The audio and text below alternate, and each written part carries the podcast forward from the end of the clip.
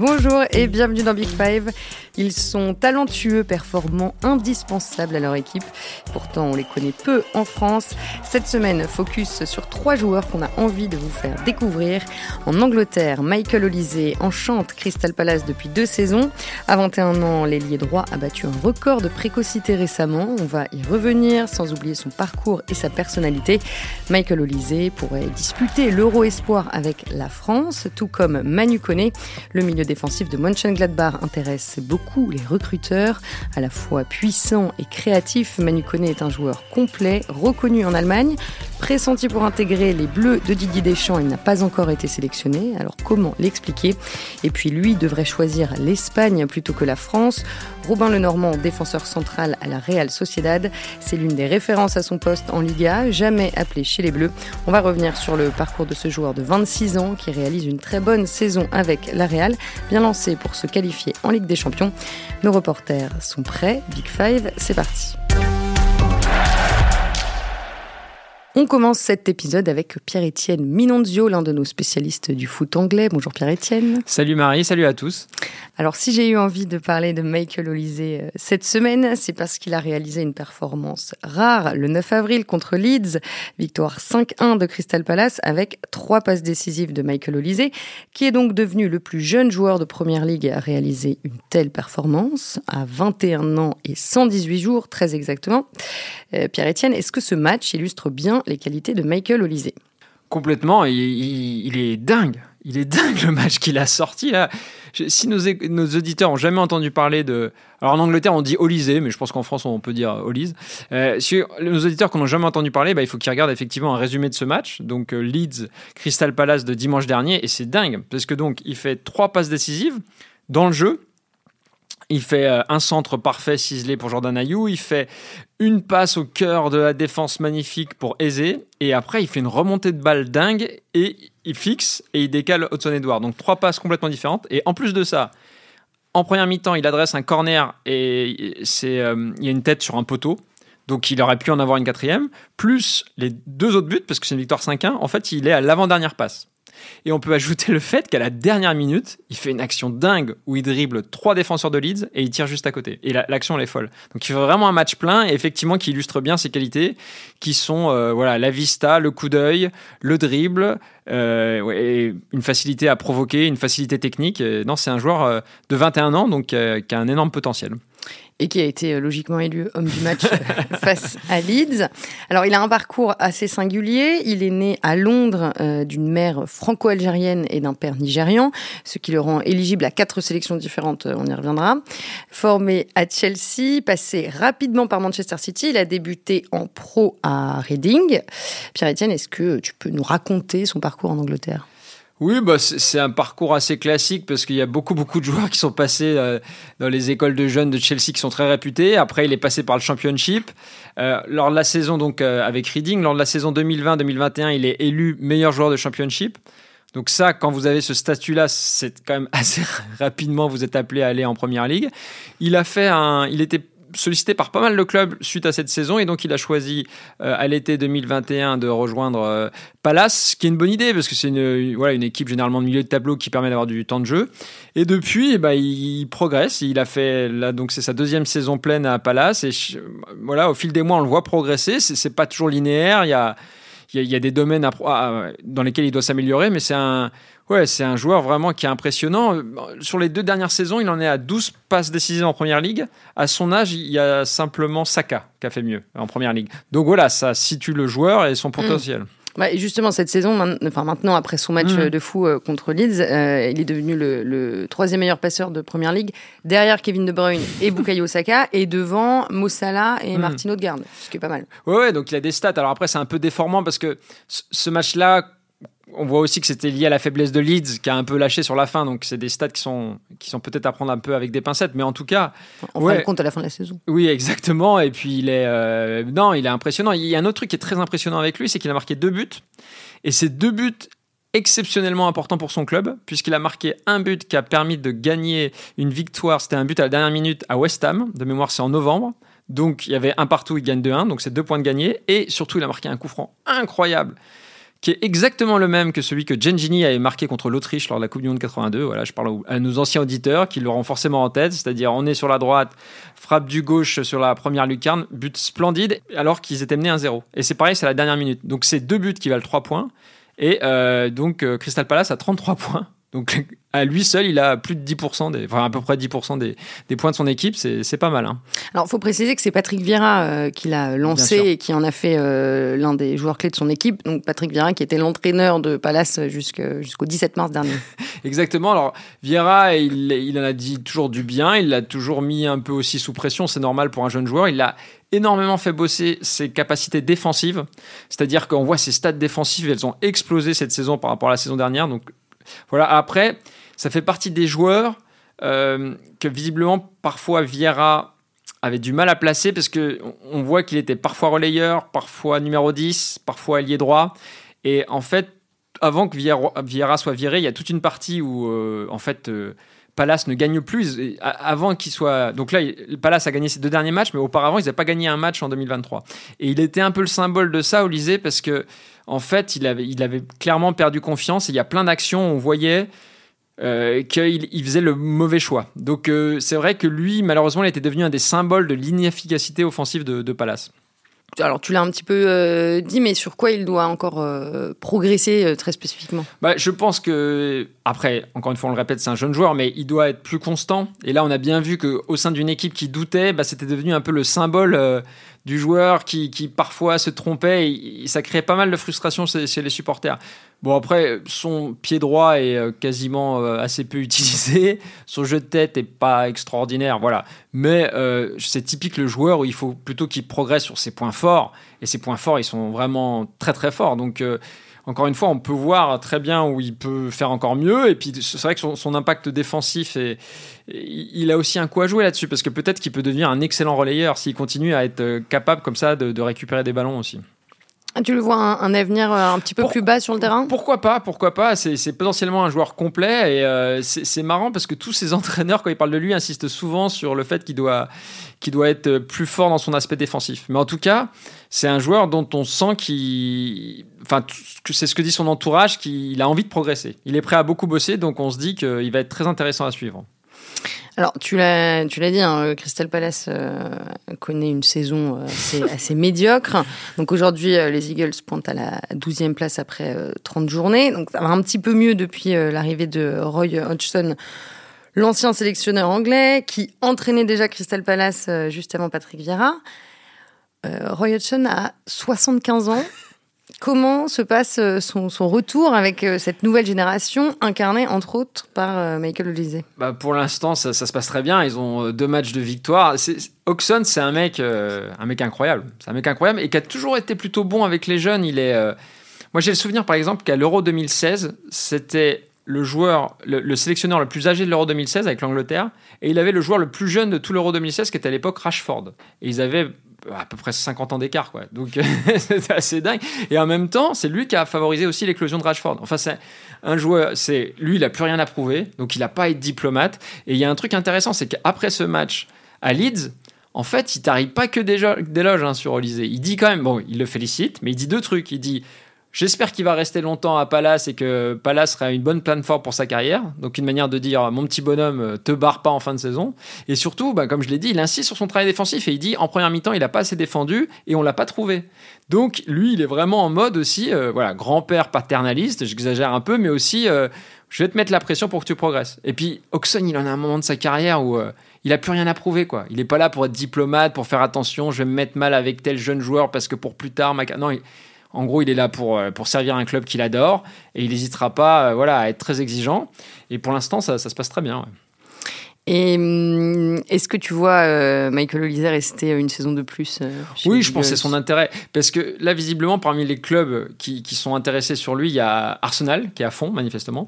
Il est en contrat jusqu'à 2026, mais Bon voilà, Arsenal euh, à droite, il y a Saka. Donc ça serait vraiment, on voit bien l'intérêt d'Arsenal, ce serait avoir un super joueur au cas où euh, Saka joue trop ou se blesse, mais c'est pas son intérêt à lui. Son intérêt à lui, c'est continuer à jouer. Là, il en est à 2000 minutes euh, de première ligue, donc il a joué c'est à peu près le double de la saison dernière, donc il faut qu'il continue à progresser. Il faut qu'il continue à Palace, où il peut devenir euh, voilà, un des, un des chouchous du public. Et puis, euh, Ce qui n'est pas encore le cas Si, mais euh, moins que Ça, par exemple. Et mais Ça, il va sans doute pas rester, donc il peut devenir vraiment un fer de lance. et puis, il a encore quand même beaucoup à prouver. Et mais c'est sûr que c'est un, un, joueur qui est, qui est intrigant. C'est un joueur qui est intrigant et qui a une image d'ailleurs assez, assez étonnante en Angleterre, parce qu'ils en, ils en parlent pas tant que ça. Là, ils en, ils en ont fait beaucoup euh, parce qu'il sort d'un triplé de passes décisives. Mais généralement, c'est un joueur, on sent que les médias anglais savent pas trop forcément comment, comment le traiter, en fait. Mais en grande partie parce que, en fait, on lui reproche parfois aussi son arrogance. Euh, et c'est vrai que par exemple, lors de ce match à Leeds, là, donc dimanche dernier, euh, il se tourne vers la tribune d'Ellen Road après l'égalisation de Palace et il fait chute. Hmm. Alors, ça, c'est le genre de truc les médias anglais, quand tu es un jeune joueur. Les doigts sur la bouche, ça passera. Ouais, ouais, non, mais puis c'est surtout qu'en fait, tu peux te permettre ça si tu es Zlatan, en gros. Mais, euh, et c'est pas la première fois. Par exemple, il y a un match de Cup, l'image était connue, où il s'était pris une bouteille sur la tête, le pauvre, euh, à Millwall, qui est un des pires euh, publics d'Angleterre. Et en fait, il, a pris la bouteille, il l'a dégagée, mais il a aussi chauffé un peu le public en mode vous me cherchez, vous allez me trouver. Et il y a un autre truc qui était très étonnant aussi, c'est après le coup franc dont j'avais parlé, il a pas célébré. Donc un peu à la canto, quoi. Un peu euh, genre, euh, je fais mon taf, je marque un coup franc à la dernière minute, mais il y a, y a pas de quoi en faire un plat, quoi. Donc ça, les, médias anglais, on sent qu'ils savent pas trop comment. Est-ce que c'est de mm. l'arrogance C'est ce que, comme ils disent, il y a une thin line, il y a une ligne étroite entre arrogance et, confiance en soi, et on sent que ouais. Mais donc du coup, il a encore plein de choses à prouver. Et, ça va être hmm. exaltant à suivre. Alors, plein de choses à prouver euh, aussi euh, en bleu. Hmm. Euh, pour l'instant, il compte quatre sélections chez les espoirs français, mais il pourrait jouer aussi pour l'Algérie, le Nigeria ou l'Angleterre, donc de par ses origines. Pour l'instant, il a choisi la France, mais Pierre-Etienne, tu me disais hier que, selon toi, il existe encore un léger doute sur son choix définitif. Bah, je, trouve que, je trouve que ces prises de parole, et donc il y avait eu un papier de, Flavien Trésarieux sur le sujet euh, très intéressant. Euh, et, non, mais je trouve que ces prises de parole sur le sujet, c'est pas non plus des déclarations d'amour au bleu. Et par ailleurs, et c'est pas un reproche, hein, c'est son, parcours de vie, mais il, il, parle pas visiblement très bien français. Même si, me disait Flavien, euh, il, suit des cours. Donc il y a une volonté, euh, j'allais dire, de s'intégrer, entre guillemets. Je sais pas si c'est le bon terme. Mais il y a un truc qui m'interroge quand même, c'est que dans toute l'histoire de l'équipe de France, et peut-être que je me trompe, et peut-être que les auditeurs vont se dire, euh, il oublie un exemple flagrant, mais j'ai pas d'exemple de joueurs de l'équipe de France qui parlent pas français, ou dans un passé récent. Ça peut exister par exemple en rugby ou pour, pour plein de raisons, mais en France ça n'existe pas. Et donc ça voudrait dire, c'est tout bête, hein, mais ça, ça, voudrait dire qu'il faudrait qu'il apprenne vraiment le français et qu'il montre vraiment son amour pour la France. Et pour moi, mais peut-être que je me trompe, la vision que j'en ai, c'est que c'est un joueur qui se laisse peut-être un peu les portes ouvertes. Je pense qu'il a un vrai désir de jouer pour l'équipe de France, mais si euh, un peu comme. S'il est sûr d'avoir une place. Voilà, peut-être. Mais moi, j'ai vraiment l'exemple de Awar qui m'a frappé récemment, où tu as l'impression que Awar voulait jouer en équipe de France, et à un moment, les années passent, et tu te rends compte que ton potentiel, il est peut-être pas celui de l'équipe de France, et que ben. Et par exemple, quand on tape sélection Olysée, en fait, les, premiers papiers sur le sujet, c'est les médias algériens. Eux, ils sont à bloc de chez bloc. Enfin, voilà. Donc, donc en fait, c'est clairement. Et puis, euh, ah. ouais, le Nigeria, il y aurait un potentiel énorme offensif aussi. Donc, Enfin, je trouve que quand on regarde sa communication sur le sujet, on se dit qu'il ne se ferme pas toutes les portes et qu'il il va voir en fonction de l'évolution de sa carrière. Mais peut-être mm. que je me trompe, c'est mon analyse personnelle. Alors, je rappelle qu'un joueur peut changer de nationalité euh, sportive tant qu'il n'a pas disputé de match officiel avec euh, les A. Et euh, en tout cas, Sylvain Ripoll, l'entraîneur des Espoirs, compte sur lui. C'est ce qu'il expliquait à notre collègue Flavien Trésarieux en novembre dernier. C'est un joueur dont le, dont le, potentiel peut faire beaucoup de bien à l'équipe de France. Donc voilà, et je rappelle que l'Euro Espoir se déroulera en Roumanie et en Géorgie du 21 juin au 8, juillet prochain. Je vais y arriver. Donc euh, l'annonce de la liste va pas tellement euh, tarder, donc on verra. Euh. On verra. Non, mais je pense que pour les espoirs, ça va le faire. Après, la vraie question, ça va se passer après pour les A. Et on a déjà vu des joueurs qui, étaient dans, en espoir dans une sélection changer ensuite. Mais ce qui serait intéressant, c'est qu'à partir du moment où, si jamais, par exemple, il, il acceptait de jouer pour les l'équipe d'Angleterre, son statut en Angleterre changerait complètement. Parce que moi, par exemple, je dis, là, il y a bien plus de papier sur Eze, son coéquipier, qui est quand même euh, un milieu offensif de Palace qui est anglais. Et eux, euh, tous les médias anglais, ils regardent Eze, ils disent lui, c'est un futur mec potentiel qui devrait aller en équipe d'Angleterre, et donc ils sont fascinés par lui. Et donc c'est pour ça qu'Olysée, à partir du moment où il laisse entendre qu'il veut jouer pour la France, mais si il disait, ah ben pourquoi pas euh, les trois lions, alors là, tout d'un coup, le niveau de pression médiatique sur lui serait complètement différent. bon, on verra si, si ça arrive. Mm. Il est temps de, passer à la suite. Merci beaucoup, Pierre-Étienne Minozio. Ben, merci pour l'invitation. À bientôt. à bientôt, salut.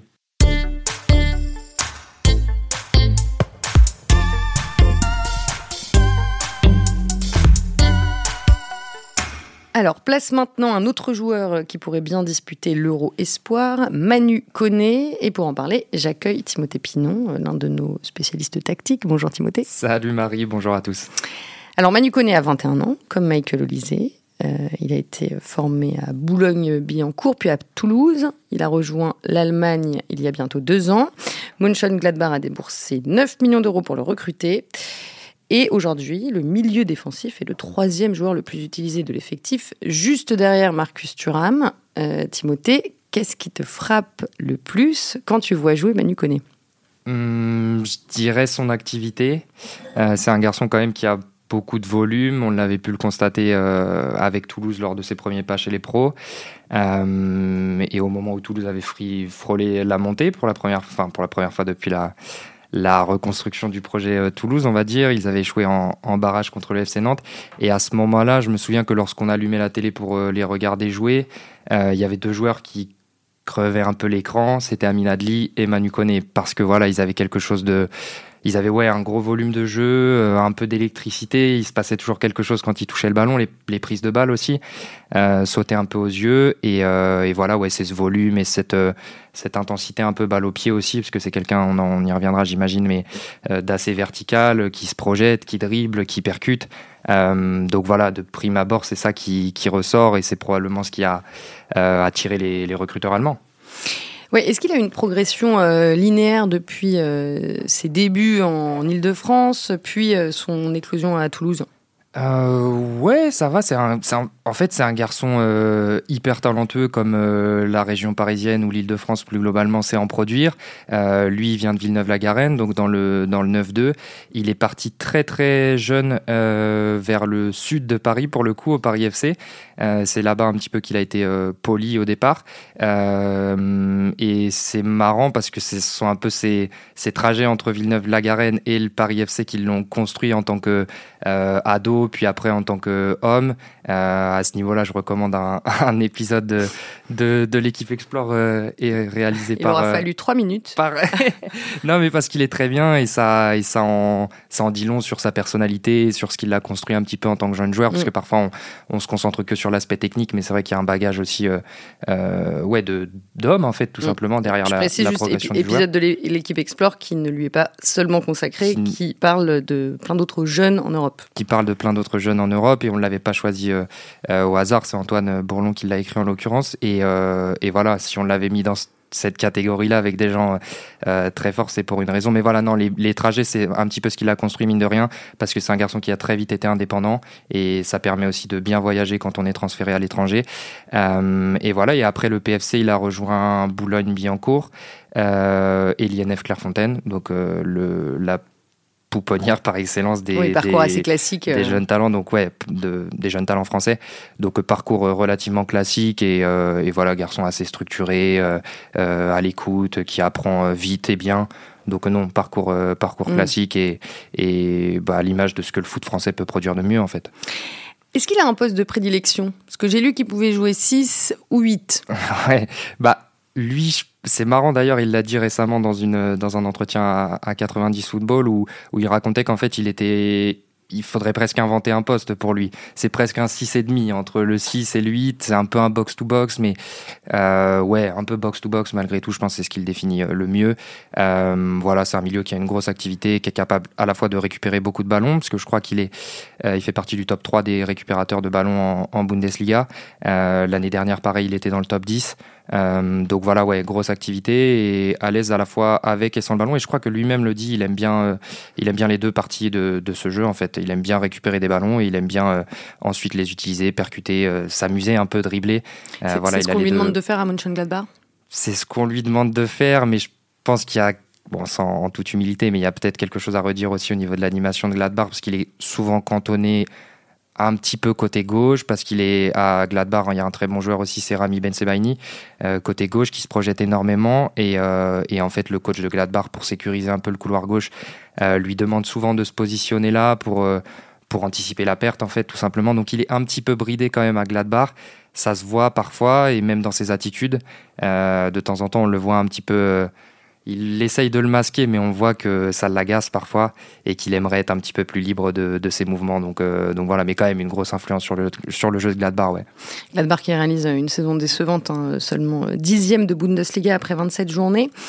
Avec qui on pourrait euh, comparer Manu Koné pour euh, nos auditeurs qui euh, ne l'auraient pas encore vu jouer? Si on veut être un peu flatteur, on pourrait le comparer à des milieux très modernes du type de, Jude Bellingham pour rester en Bundesliga parce que pareil c'est des garçons qui sont assez qui ont une capacité à verticaliser le jeu un petit peu à être bon avec et sans le ballon euh, le... Jude Bellingham, international anglais. International anglais. Tu n'as pas choisi le joueur le plus, euh, le plus connu à ce poste-là Pas encore, mais en tout cas euh, très très talentueux. Et, mais la seule différence, c'est que Jude Bellingham, il doit en être à quelque chose comme 10 ou 12 actions décisives depuis le début de la saison. Euh, J'ai pas les chiffres sous les yeux, mais 7, 8 buts et 4-5 passes Euh, là où Manu Koné, il doit être à un but et une passe décisive. C'est là que on reviendra, j'imagine, sur ses axes de progression, mais mais il y a un petit déficit à ce niveau-là en termes de de, production chiffrée et qui contraste en fait avec le fait que il a une grosse activité, on le voit beaucoup, comme je le disais, quand on allume la télé, on voit vite qu'il a quelque chose de spécial. Euh, maintenant, il faut réussir à, convertir tout ça en, efficacité, en des gestes très concrets, en fait. Et voilà, ça, ça il faudrait qu'il chiffre un peu plus, quoi. C'est euh, là-dessus qu'il doit progresser euh, particulièrement? Ouais, je pense que c'est là-dessus. En tout cas, c'est l'un de ses plus gros axes de progression. Je pense que son entourage l'a identifié aussi. Lui-même a dû l'identifier. Euh. Et le deuxième petit truc, je pense que c'est les cartons. Parce que l'année dernière, je crois qu'il prend 10 cartons jaunes. Là, il est déjà à 8 ou 9, euh, une exclusion aussi. Mm. Euh, donc ça fait un petit peu beaucoup. Euh, voilà, faut réussir à canaliser tout ça. En fait, c'est ça le, gros défi de Manu Koné, c'est réussir à, à, j'allais dire enfermer non, mais à, rationaliser un peu toutes ces énormes qualités et à les mettre euh, vers les bons objectifs. Et les bons objectifs, ça doit être ça, c'est avoir un impact euh, concret sur les résultats de l'équipe. Donc ça peut passer par la passe, ça peut passer par les buts, ça passe déjà par les récupérations de balles. Donc ça, là-dessus, il y a rien à dire. sur l'activité, sur la percussion, il y a rien à dire non plus. Maintenant, voilà, il faut, il faut rendre tout ça concret dans les, dans les 15-20 derniers mètres. Quoi. Alors, il est manifestement euh, très suivi par euh, les recruteurs européens. Euh, qu'est-ce que tu peux en dire? Est-ce qu'il est probable qu'il quitte Mönchengladbach cet été? Ouais, je pense que ça devient de plus en plus probable. L'été dernier, déjà, il y avait eu quelques contacts euh, avec l'étranger. Euh, il est représenté par une bonne agence qui sait faire, donc euh, je me fais pas trop trop de soucis à ce niveau-là. Euh, maintenant, il a un marché qui semble s'être ouvert parce que, en fait, pour le pour faire pour dire les choses très simplement, on a tous l'impression qu'il peut aller en Angleterre, que son profil correspond parfaitement à ce qui se fait en Angleterre. Maintenant, il y a deux choses. Il y a lui où est-ce qu'il estime pouvoir aller On en revient toujours à ce qu'on disait, le potentiel est énorme. Maintenant, quel type de joueur il veut devenir? Si c'est jouer euh, dans un club euh, du ventre mou de la première ligue, je pense qu'il en est déjà capable.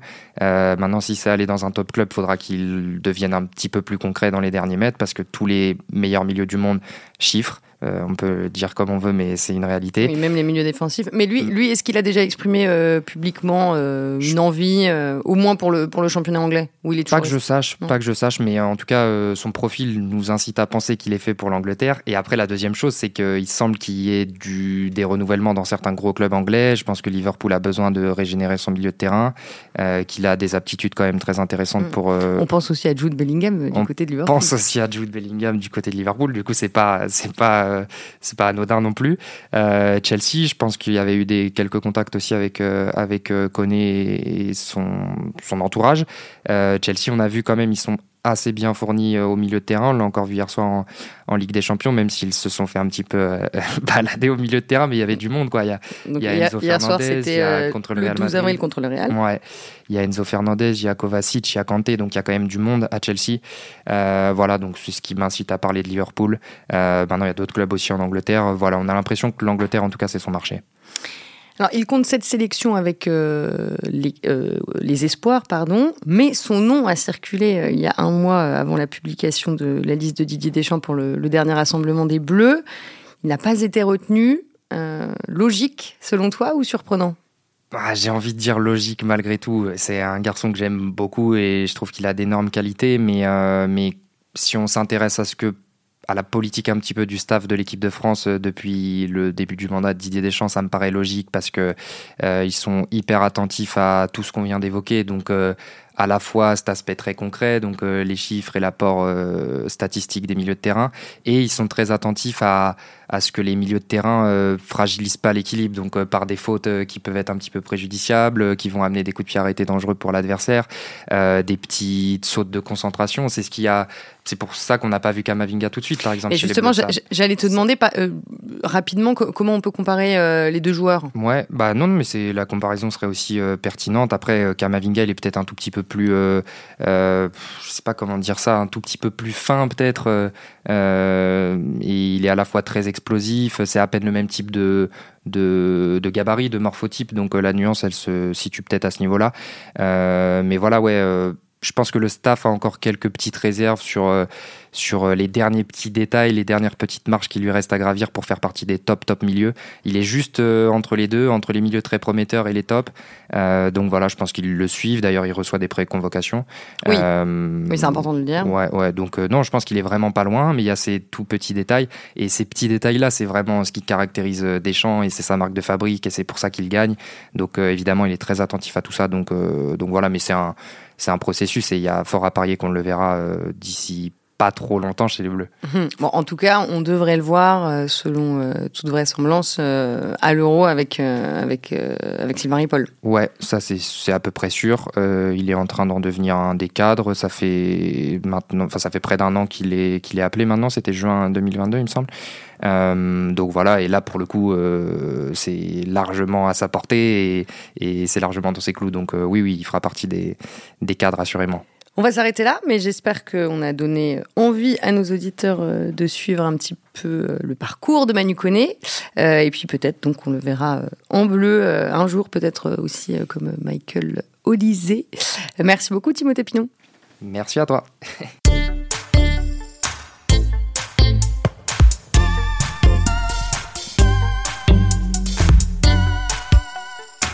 Et direction l'Espagne pour terminer, où nous sommes en ligne avec euh, Tracy Rodrigo, notre correspondante basée à Barcelone. Bonjour Tracy.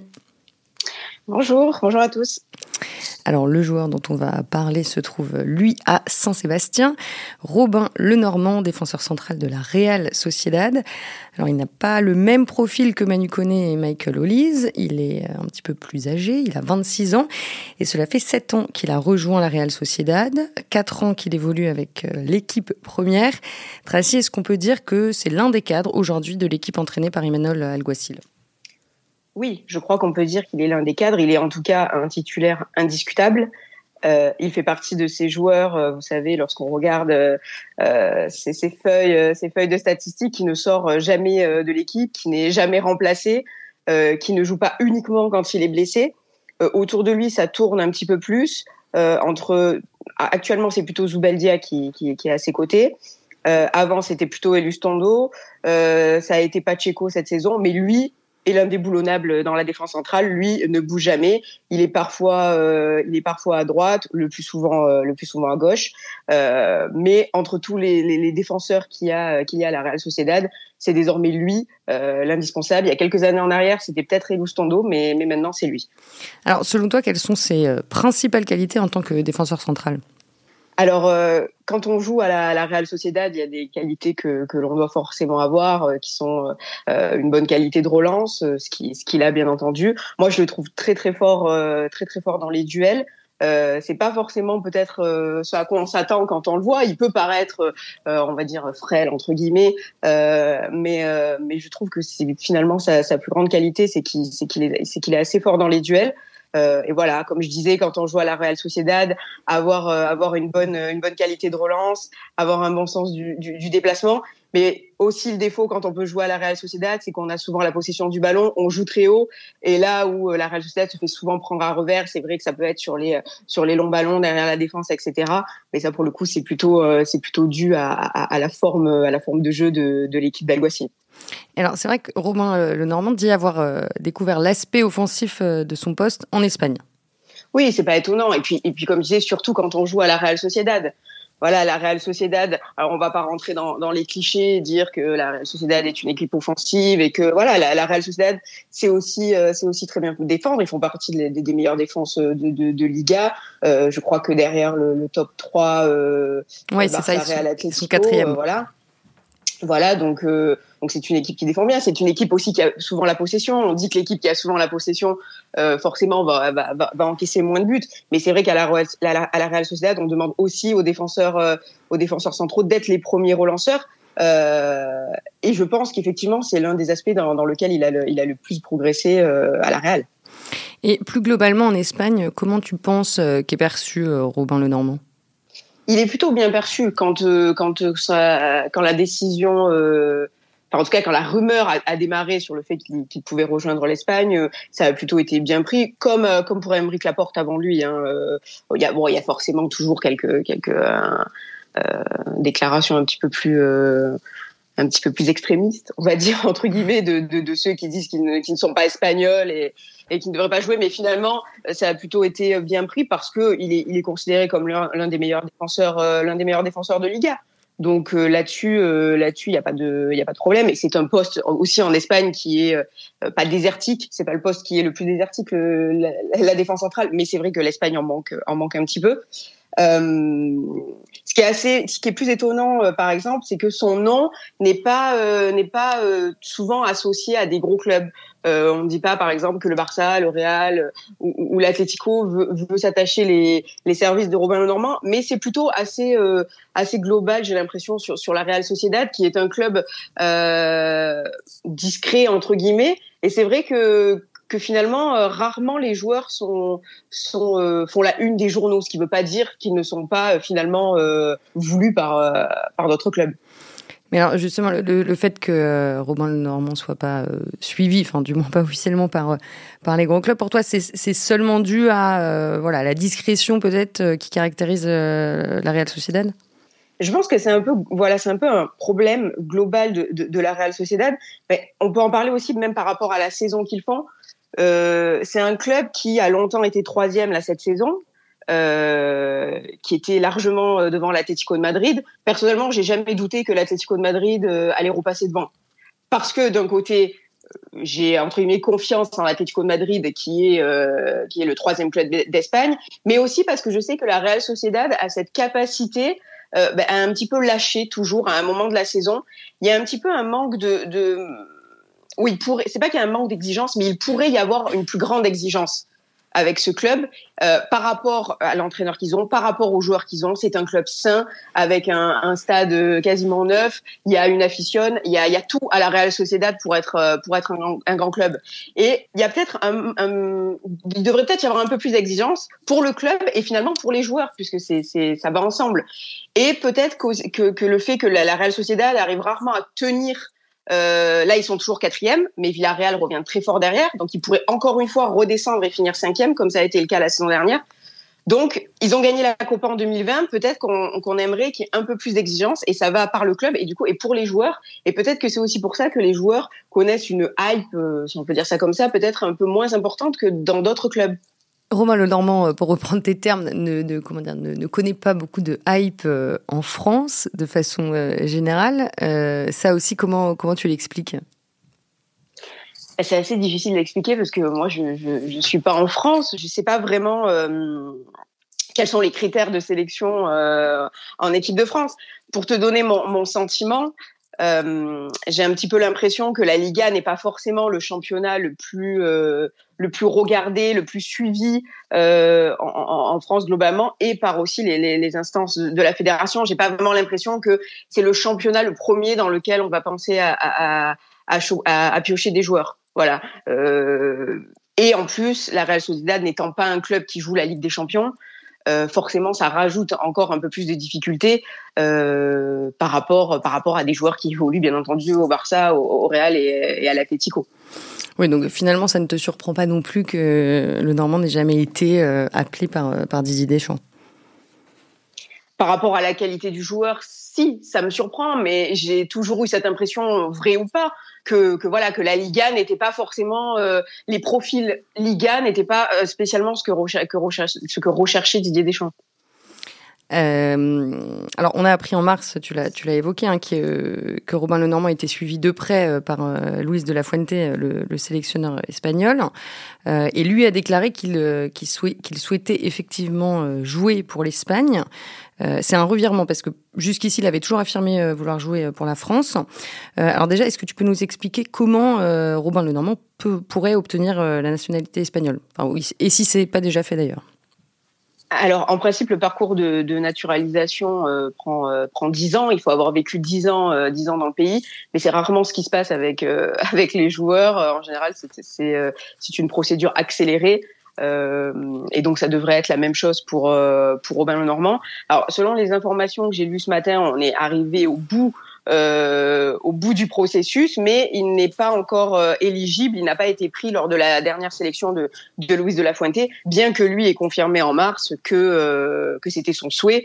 Donc on va attendre la, la, la, prochaine sélection, voir si à ce moment-là le, le joueur est éligible, mais euh, on se rapproche, on se rapproche effectivement d'un Robert Normand qui évoluerait comme Emeric Laporte en défense centrale de, de la sélection espagnole. Et ça t'a surprise toi ce revirement? Non, Enfin, je, je, s'il a la possibilité de le faire, je comprends qu'il le fasse. Euh, il, la, la, porte a l'air totalement euh, fermée, euh, fermée à, à, double voire triple tour en, en, équipe de France. Donc moi, je ne suis pas trop dans le, le nationalisme, euh, vous voyez, des, des, sélections. Ça me choque pas qui aime qui aime Laporte. Ça me choque pas qui est qui qui qui est Robin Lenormand. Euh, voilà, comme je disais, l'Espagne a, des difficultés à, ce poste-là. C'est pas le, poste le plus le plus le plus difficile. Mais voilà, si on, si on compare, par exemple, c'est beaucoup plus difficile en, en avant-centre de trouver des, des joueurs. La défense centrale, c'est un peu moins difficile. Mais bon, s'il y a l'opportunité d'avoir un excellent joueur de 26 ans qui est titulaire indiscutable en Liga, euh, qui a envie de le faire, même si euh, tout le monde sait et tout le monde a conscience que son premier choix c'était l'équipe de France. Mais si euh, c'est son deuxième, son deuxième choix, il a envie de jouer en équipe d'Espagne, moi personnellement, ça me, ça me choque pas. Oui, pour terminer, juste un mot sur la Real Sociedad, qui est toujours en course pour se qualifier en Ligue des Champions. Ce serait une première depuis dix ans. Comment tu vois un petit peu leur fin de saison? Est-ce que tu penses que cette fois, ils vont réussir à ne pas lâcher? Alors, comme je disais tout à l'heure, le pro, voilà, ils ont été troisième pendant longtemps. Euh, L'Atlético est un peu revenu comme un boulet de comme un boulet de canon après la Coupe du Monde, euh, qui euh, euh, il faut le dire, l'Atlético Madrid est la meilleure équipe de Liga euh, en 2023. Donc, bien entendu, ils n'ont pas résisté longtemps euh, au retour de, de, de l'Atlético. Pour être honnête, j'ai un petit peu peur parce que j'ai l'impression que derrière, Villarreal revient assez fort. Euh, et que Villarreal, pour le coup, euh, sait jouer ses, ses grands rendez-vous. Euh, voilà, il y a une sorte d'ADN quand même européen à, à Villarreal. Euh, donc j'ai un petit peu peur, euh, honnêtement, pour la Real Sociedad. Je ne sais pas s'ils vont euh, vraiment tenir le coup face à, un, à Villarreal qui revient, qui revient aussi fort. Et comme je disais tout à l'heure, c'est un petit peu le problème, voilà, de, de, de cette équipe. On aimerait vraiment qu'il y ait un petit peu plus, euh, un petit peu plus d'exigence parce qu'il y a vraiment tout le matériel pour faire de, de cette équipe un peu mieux sans arriver jusqu'à aller jusqu'à l'Atlético de Madrid si on considère que Barça et Real sont largement devant, que l'Atlético Madrid est derrière un petit peu seul, euh, je ne pense pas que le, la Real Sociedad a moyen d'égaliser avec euh, avec l'Atlético, mais au moins d'essayer de, de, tenir un peu plus longtemps, voilà, sur une saison. J'espère pour eux, parce qu'honnêtement, ce serait assez grandiose de voir la Real Sociedad en Ligue des Champions, mais j'ai un petit peu peur, voilà, par rapport à par rapport à Villarreal. Bon, on suivra ça avec, euh, avec attention et on verra aussi si euh, Robin Lenormand finit euh, par rejoindre la sélection euh, espagnole. C'est la fin de cet épisode. Merci beaucoup, Tracy Rodrigo. Mais merci à toi. À très bientôt. Et puis merci à vous de nous avoir suivis. La semaine dernière, vous avez été plus de 100 000 à suivre notre épisode sur le Bayern Munich de Pep Guardiola. Euh, merci pour votre fidélité. Je vous rappelle que vous pouvez retrouver Big Five et tous les autres podcasts de l'équipe sur l'équipe.fr et sur toutes les plateformes de podcast. À la semaine prochaine.